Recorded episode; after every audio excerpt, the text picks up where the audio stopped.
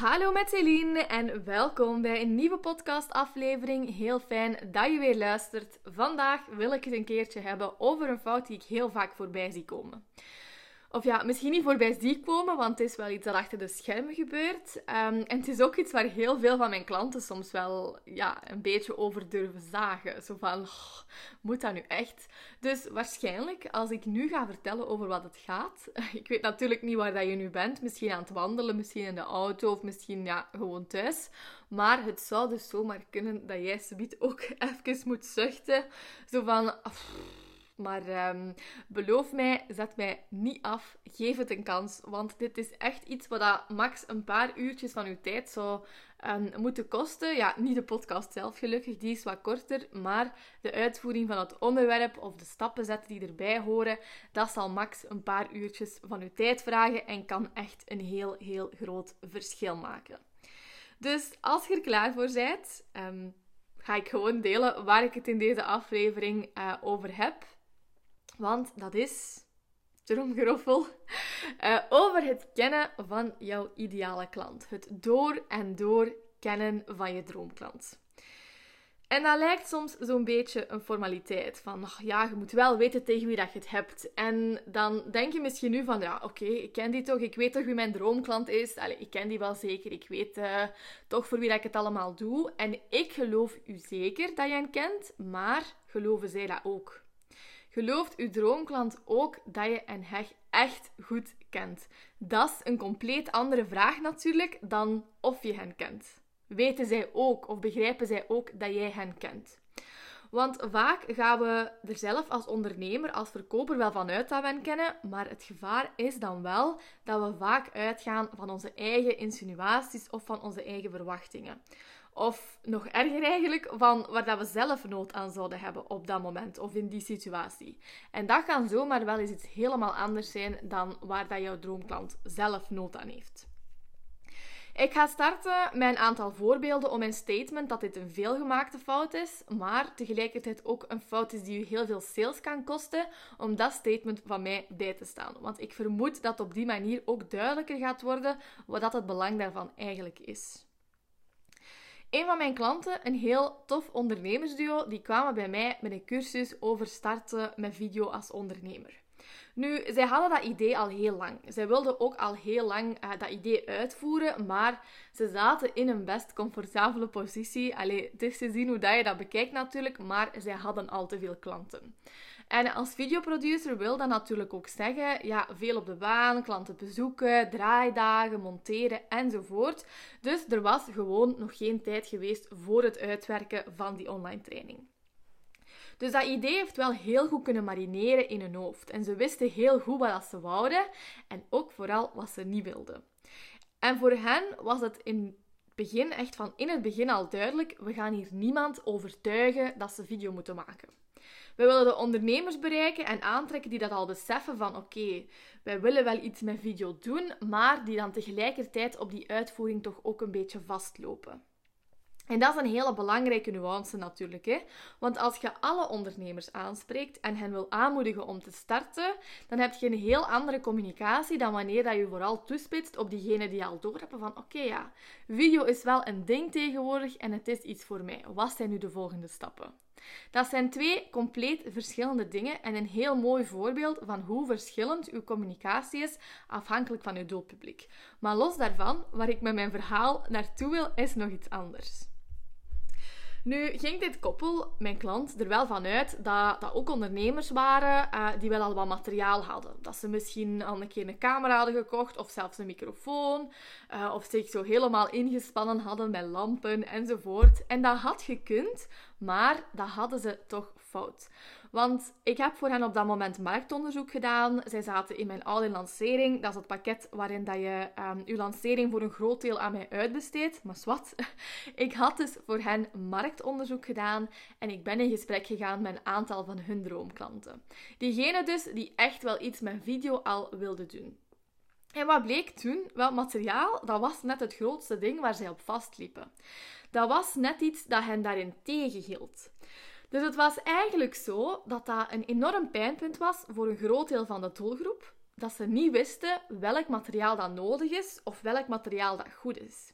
En als wij dat marktonderzoek niet hadden gedaan, dan hadden wij dat niet geweten. Dan hadden wij ervan uitgegaan dat materiaal geen probleem was en dan hadden wij hoogstwaarschijnlijk de droomklanten nog meer verward. En dan hadden wij gewoon stappen overgeslagen, had die doelgroep die dat we zo graag wouden aanspreken zich helemaal niet aangesproken voelen. We hebben uiteindelijk zelfs tijdens die lancering een materiaalgids ingezet als lead magnet, dus de impact van dat marktonderzoek was toch wel echt heel groot op de volledige strategie van die lancering. Nog een heel interessant voorbeeld waar ik aan denk is van een van mijn klanten ook, een advocaat die gespecialiseerd is in ondernemersrecht. Dus het opmaken van algemene voorwaarden, samenwerkingsovereenkomsten, al dat soort dingen. En zij heeft ook een aantal cursussen die dat zij online verkoopt. We hebben een van de lanceringen voor die online cursussen samen gedaan en bleek toch dat zij bij de vorige lanceringen een klein beetje op de verkeerde knoppen had geduwd. Zij had het altijd over het standpunt dat je juridisch in orde moet zijn of wil zijn als ondernemer, dat je boetes wil vermijden, dat je je omzet niet wil verliezen. En dat is zeker allemaal waar. Maar bleek toch dat toen we in gesprek gingen met haar droomklanten, voordeel hier is natuurlijk ook wel echt... dat ik de droomklant was op dat moment, dat is altijd een voordeel. Maar het bleek dat dat toch voor heel veel ondernemers niet voldoende motivatie was om daar echt ook geld in te gaan investeren. Wat veel belangrijker was voor hen, is dat zij hun content en hun werk zelf voor zichzelf wilden beschermen. Dus niet dat ze juridisch in orde wilden zijn om de overheid te pleasen, maar wel dat ze zich willen beschermen tegen zaken zoals wanbetalers, copycats enzovoort. En dat is natuurlijk een gelijk andere motivatie om iets te kopen. Toch wel weer opnieuw zo'n heel belangrijke nuance. Nu, nog een laatste voorbeeldje, iets dat wel een beetje anders is, maar toch op een bepaald niveau wel hetzelfde, is dat je je droomklant niet goed genoeg kent, omdat de doelgroep niet genoeg is afgeleind. Zo had ik ongeveer een jaar geleden ook een klant die een cursus had gemaakt over eigenlijk een onderwerp dat voor iedereen was. Iedereen heeft er baat bij om die cursus te volgen, zei hij. En dat was op zich ook zo. Absoluut. Alleen, zo werkt het in marketing helaas niet. Het was wel effectief zo dat drukbezette mama's iets aan de cursus zouden hebben, maar ook managers en leidinggevenden. Freelancers kwamen ook in aanmerking, leerkrachten, coaches, therapeuten, psychologen, noem maar op. Het was een cursus over slimme vragen stellen, dus wie stelt er niet eens vragen of bij wie komt dat niet van pas? Alleen als we daarin niet hadden gesneden, dan hadden we ook totaal die droomklant niet kunnen aanspreken. Want een mama die heeft in een gesprek of... als het gaat over vragen stellen, heeft hij een totaal andere behoefte dan een therapeut of een leidinggevende. In dit geval was de oplossing nu wel snel duidelijk, want de ondernemer in kwestie die richtte zich ook met de rest van zijn aanbod vooral op leidinggevende. Dus gingen we die doelgroep ook in deze lancering aanspreken. En dat maakt dat we heel concreet in gesprek konden gaan met een aantal leidinggevenden. Heel fijn, dat bracht ons meteen ook de inzichten die wij nodig hadden om die communicatie, zoals de salespagina, de e-mails, de freebies, social media posts, de advertenties, al dat soort dingen, ook volledig op de noden, de pijnpunten, de verlangens, noem maar op, van die doelgroep af te stemmen. Nu, in elk van die voorbeelden is er één iets naar voren gekomen. En dat is natuurlijk marktonderzoek. En marktonderzoek, dat is niets meer of minder dan in gesprek gaan met jouw droomklanten, zodat je hen echt volledig kan leren kennen. En dat leren kennen, dat is gewoon cruciaal voor uw lancering. Wat we vaak als ondernemer wel doen, is een marktonderzoek om ons aanbod goed af te stemmen. Zo een gesprekje online om te bespreken wat de noden zijn en hoe dat je dat in je cursus of in je aanbod het beste aanpakt en wat de favoriete leerstijl is enzovoort. Maar wat dan vergeten wordt, is dat zo'n marktonderzoek ook super waardevol is voor jouw marketing. Hoe concreter dat jij je droomklant kan aanspreken in de teksten, video's, audio's die dat je naar buiten brengt, hoe makkelijker het voor jou zal worden om ook aan hen te laten zien wat jouw aanbod voor hen waard is. Als je kan tonen dat je hen begrijpt, als je weet wat ze hebben doorgemaakt, welke situatie ze in zitten en hoe dat voelt, en als jij daarvoor ook de exacte verwoording kunt gebruiken, zoals dat het bij hen in hun lichaam voelen, zoals het bij hen in hun hoofd zit, of zoals zij dat thuis tegen een lief of weet ik veel wie vertellen, dan creëert dat meteen vanaf het eerste moment vertrouwen. En laat dat nu net hetgene zijn wat je nodig hebt om sales te kunnen doen. Zonder vertrouwen gaat dat niet gebeuren. Dus door in uw content op uw salespagina eigenlijk doorheen al uw communicatie van uw lancering te laten zien dat jij hen begrijpt en dat je kan verwoorden waar zij al zo lang mee sukkelen, dan gaan zij jou uiteindelijk vertrouwen. Dan gaan zij de waarde van jouw programma meteen inzien en de waarde van jou als expert. En dan is die koopknop echt snel ingedrukt. Als je er zomaar wat van uitgaat en wat met een natte vinger checkt van het zal zo wel zitten, dan gaat je de juiste woorden niet vinden en dan gaat je niet to the point komen. En misschien een interessant gevolg daarvan is eigenlijk dat je ook wel eens vast zou kunnen komen zitten als je content wilt maken. Terwijl de oplossing is dus simpel, voer eens een marktonderzoekje uit. In 3 stappen kun je dat al doen en ik ga die 3 stappen ook gewoon vandaag in deze podcast nog meegeven. Stap 1 daarin is een breder publiek aanspreken voor je marktonderzoek. In die eerste stap ga je niet heel diep gaan of niet de grootste mentale struggles van je droomklanten kunnen blootleggen, maar je gaat wel op een algemener niveau veel input kunnen krijgen. Wat bedoel ik daarmee? Start al eens met op Instagram Stories bijvoorbeeld uw volgers daarin te betrekken. Die stickers die bestaan zijn daar ideaal voor. Plaats een keer een poll of zo'n quizje of een vragensticker. Nu, stories dat gaat natuurlijk wel heel snel, dus als je daar veel respons op wil, dan hou je dat best zo toegankelijk mogelijk. Het heeft dan ook niet zo heel veel zin om echt een storyreeks van 10 slides met 10 verschillende vragen ook nog eens te delen, want tegen de laatste vraag gaat niemand nog aan het kijken zijn. Dus het is daar wel wat kwestie van kill your darlings.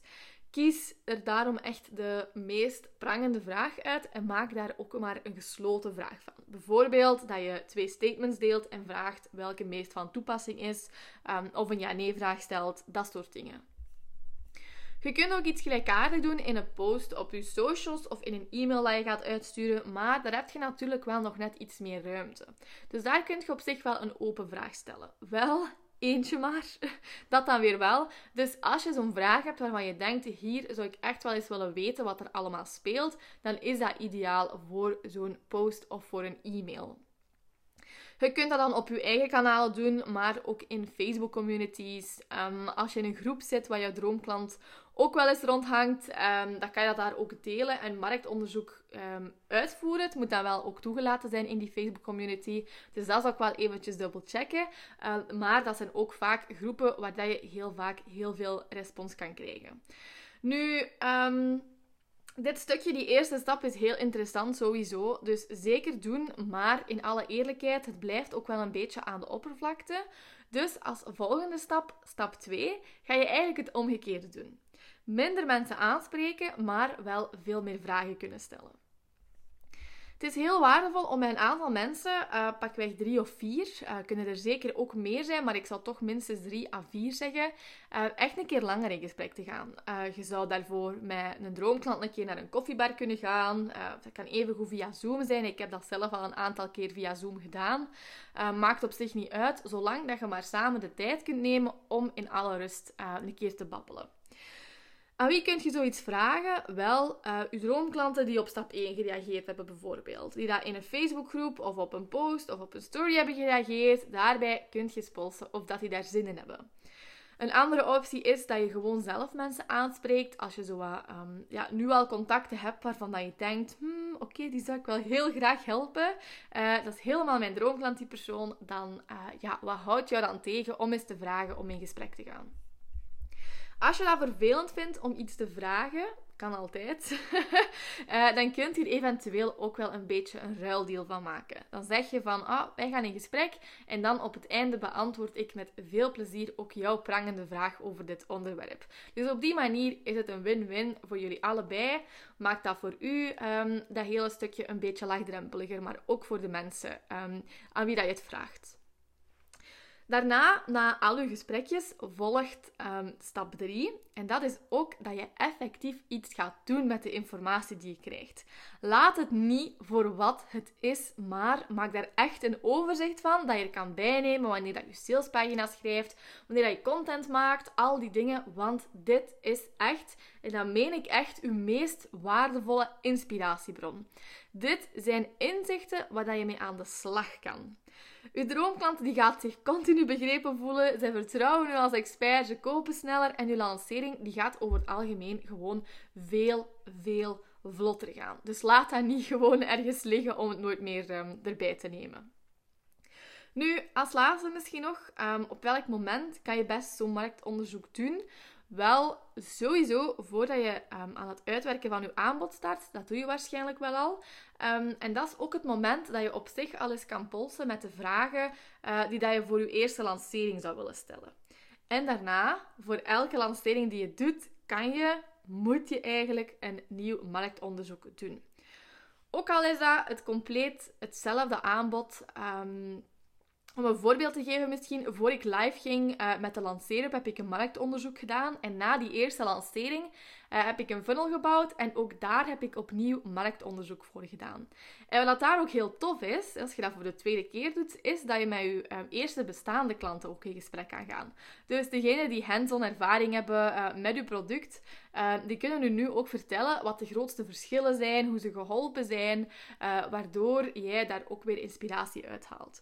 En nu ben ik een nieuwe lancering, ook weer voor de lanceer-up aan het voorbereiden. Later daarover zeker meer, een klein beetje een stiekeme primeur. Maar marktonderzoek was hier ook wel het eerste dat op mijn planning stond, omdat ik gewoon ook weet en besef hoeveel dat ik daaruit haal. Nu, in ieder geval hoop ik echt dat je met deze podcastaflevering enerzijds wel door hebt van oké, marktonderzoek kan mij echt wel heel veel brengen, maar dat je daarnaast ook wel wat meer handvaten hebt om zelf zo'n onderzoekje uit te voeren. Ik denk het eigenlijk wel. Super tof sowieso dat je geluisterd hebt, dat je mij nog niet hebt afgezet toen ik vertelde waarover ik het ging hebben. Dat apprecieer ik echt enorm, niet alleen voor mezelf, maar ook vooral voor u, omdat je dus, ik meen het echt, dat marktonderzoek kun je zoveel uithalen. Het enige wat je nu nog te doen staat, is dat marktonderzoek effectief inplannen en uitvoeren natuurlijk. Sowieso mega veel succes daarmee. Als je deze podcast interessant vond, laat het mij dan ook even weten via Instagram. Vind ik altijd super fijn. Dankjewel ook aan iedereen die dat al gedaan heeft. Ik apprecieer dat echt enorm. En anders, dan horen we elkaar in de volgende podcastaflevering. Tot dan!